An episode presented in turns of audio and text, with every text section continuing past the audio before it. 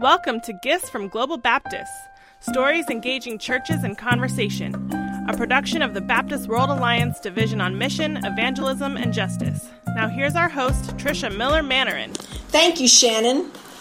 Today, we are honored to have the Reverend Dr. Frank Rees of Melbourne, Australia, with us. He is a theological teacher who has taught for the last three decades and continues to serve local Baptist churches in Australia. Frank, thanks for being with us today. It's a great pleasure. I know you've done a lot of work on Reformation and Baptist connections. So, what do we actually mean by this term, the Reformation? Well, that's a very good question, Trish. Uh, mostly when we use that term, we're referring to a, a historical movement which began 500 years ago now, and most of us uh, in the Protestant tradition would see it as a great movement of God in history. What was happening at that time was a renewal in scholarship coming out of the Dark Ages into what we call the Renaissance, and a great deal of social change and political realignments within Europe one of the most significant things that went along with this social change was the creation of the printing press. And with all of those things, significant changes in the life of the churches. It's worth getting some idea of the historical background. At that time, the churches were very closely aligned in their leadership, that is to say, with princes, kings, popes, bishops, all essentially working together to manage the societies, the various nation states. And a great collection of them were called the Holy Roman Empire, clearly connecting the societies, the nations, with the Catholic Church centered in Rome. At this time, there was also a great deal of unrest, particularly with regard to what we might call exploitation and some corruption within the church and the political regimes. And some leaders came forward, most noticeably uh, uh, Martin Luther, an Augustinian priest, and they called for change or reform in the church. And famously, Luther wrote out a document with 95 statements on it, 95 theses that are translated as, which he literally nailed to the door of a church, calling for change, for reform. And so, what were some of those key things that he was asking for as he nailed those 95 theses? Well, one of the very significant things that he was uh, hoping to change was the idea of ministry uh, and whether uh, popes and priests alone have any role in the life of the church, and particularly uh, what's the, what, what is the place of ordinary people in the life of the church. Part of the social movement at, at this time, which was beginning but developed further in the in the time we now call the Enlightenment, the modern period, was the idea that each person is significant in their own right and has freedom and responsibility before God. This develops later on, but the changes in the church at, at this time were seeking to give significance to each believer mm. and at the same time calling each believer to be a believer so that the idea of the church shifts to include the people in a much more significant way. It's worth saying, of course, that the Reformation was not one thing. This movement developed in a, a, a lot of places, some of them simultaneously Germany, Switzerland, in Holland or the Netherlands.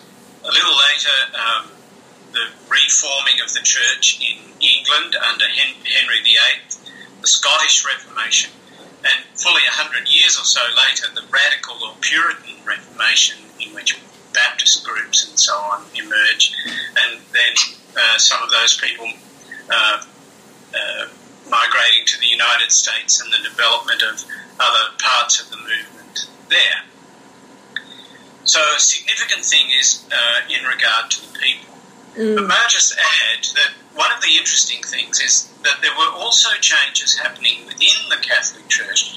So, for instance, the Jesuit movement, which was a movement for uh, scholarship, the renewal of scholarship, and the service of the people, it began at about this uh, the very same time as well in the oh. early 1500s. And these things were not entirely new in the life of the church. Back in the 12th century, Bernard of Clairvaux had argued for these kinds of changes in the Catholic Church, but they had been largely lost. Uh, so this call for reform was happening. Mm. So we we clearly are looking to this 500 year sort of anniversary, but as you speak, you're certainly speaking of this notion of a continual call for reform. Perhaps that even goes back to the day of Jesus in some ways, though that might be touchy depending on who you're talking to. indeed. Indeed. And, and that's a significant thing worth saying that Martin Luther was a Bible teacher and and he wanted to put the Bible into the hands of the people. And one of the very significant things that he did was was to translate the Bible and uh, the liturgy of the church into the vernacular, into the language of the people. So Luther and the people who followed him, and so we see it happening famously in uh, England uh, later on, the translation of the Bible into the everyday language of the people.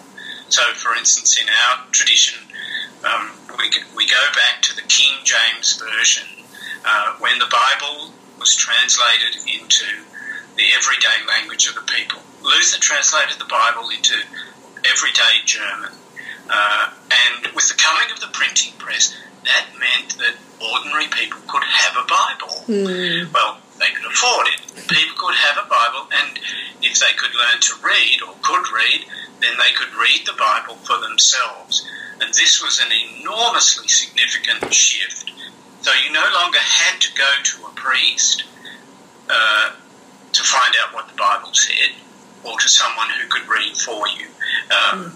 And this was one of the really great changes. As also with praying, people were encouraged uh, to take part in worship in their own languages, not only in Latin.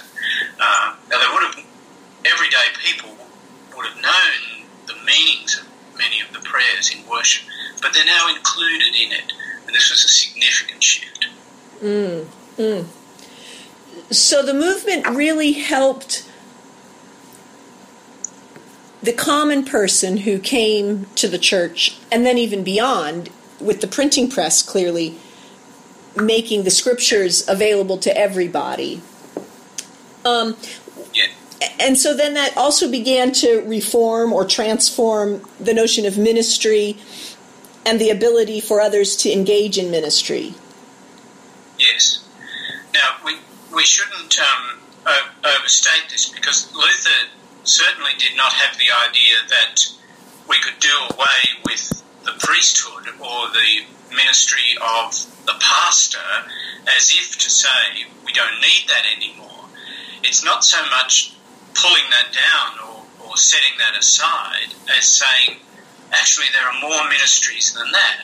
Mm. So if you are a baker, that's your vocation. That is your calling from God to be a Christian who is a baker and a baker who is a Christian.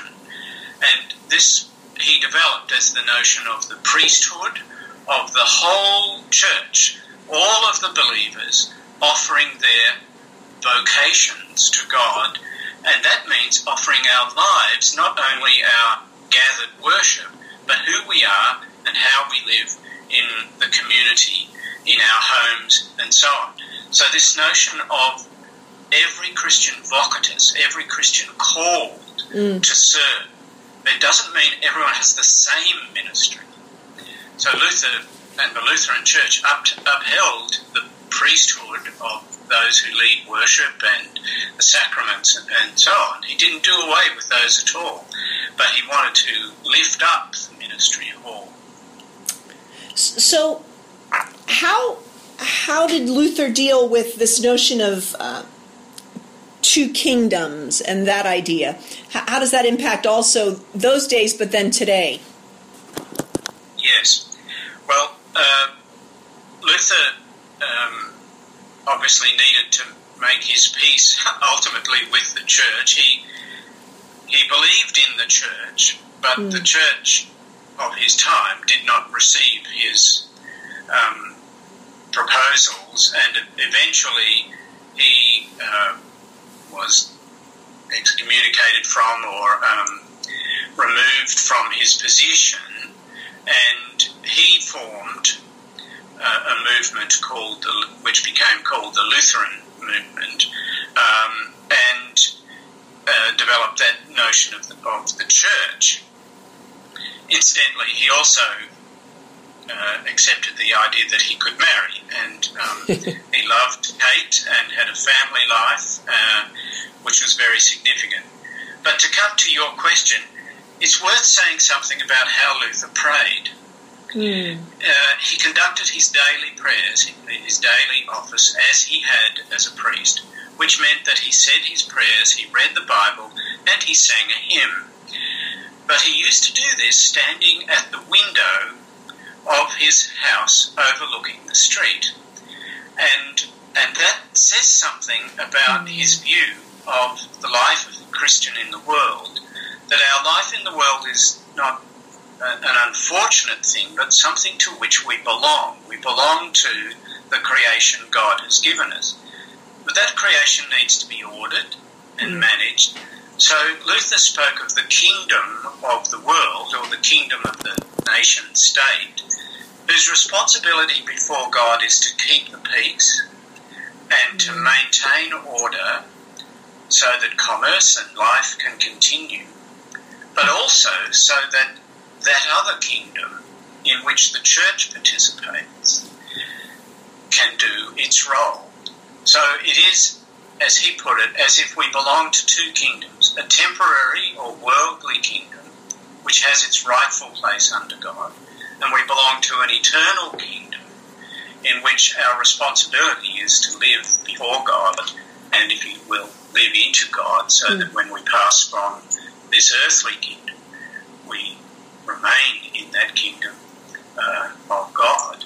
So that two kingdoms idea um, was an important part of the Reformation as well, gave, gave rise in due course to uh, the radical movements that insisted that the state should not impose itself on the life of the church, the separation of church and state, and so on. We need to say that one of the one of the difficulties that has happened in between is the development of a kind of pietism, which which suggested that Christians opt out of the world, as mm. it were, or opt out of responsibility for the world. Luther wouldn't have uh, encourage that, and the Reformation, uh, rightly understood, does not encourage us to abandon the kingdom of the world, as it were, since it is God's creation, but to find appropriate ways, um, which in the 20th century, and since we call discipleship, a life of discipleship in the world, mm. um, and finding that right balance, which yeah. is a big issue for us all. Right, right. So it was an issue then, and it continues to be an issue today. Our time is running out, but what does all this mean for Baptists today in 2017 and, and years to come? Well, there are a number of really significant things. I think we, we need to say how important the Bible is for the life of the church, mm. and I think we need actually to be biblical people, not just biblicist people who quote verses, but people who are actually shaped by the Bible mm. and our engagement with it. Clearly, the ideas of the ministry of all are very important for Baptists. Another really significant thing was that idea of Luther's that uh, um, in Latin it was Ecclesia semper reformanda, that the church is always in need of reformation uh, or change, not by us, but by God as the change agent. That the church is always needing to be called back to God and open to where God is leading us. And, and in our more recent decades, we've come to realize that that means a greater recognition of the place of the Holy Spirit guiding us in the present, what God has to say to us. Mm. But one further and very important thing to say about the Reformation movement was the stress on the gospel. Yeah. Luther himself was dramatically encountered by the risen Christ and an experience of salvation, which he named as grace. Grace, grace, grace. So he said, We are justified sinners. We're always sinners in need of grace, and there is always grace for us. Mm. And a focus on the gospel, which Luther uh, found especially in his study of the letter to the Romans. But a focus on the gospel is always important for Baptists to maintain that there is grace calling us to discipleship. We don't have to earn that grace, mm. but we live in service of Christ because of that grace. Mm. Amen. Thank you very much, Frank, for your time. Friends, this has it's been a great pleasure. Thank you.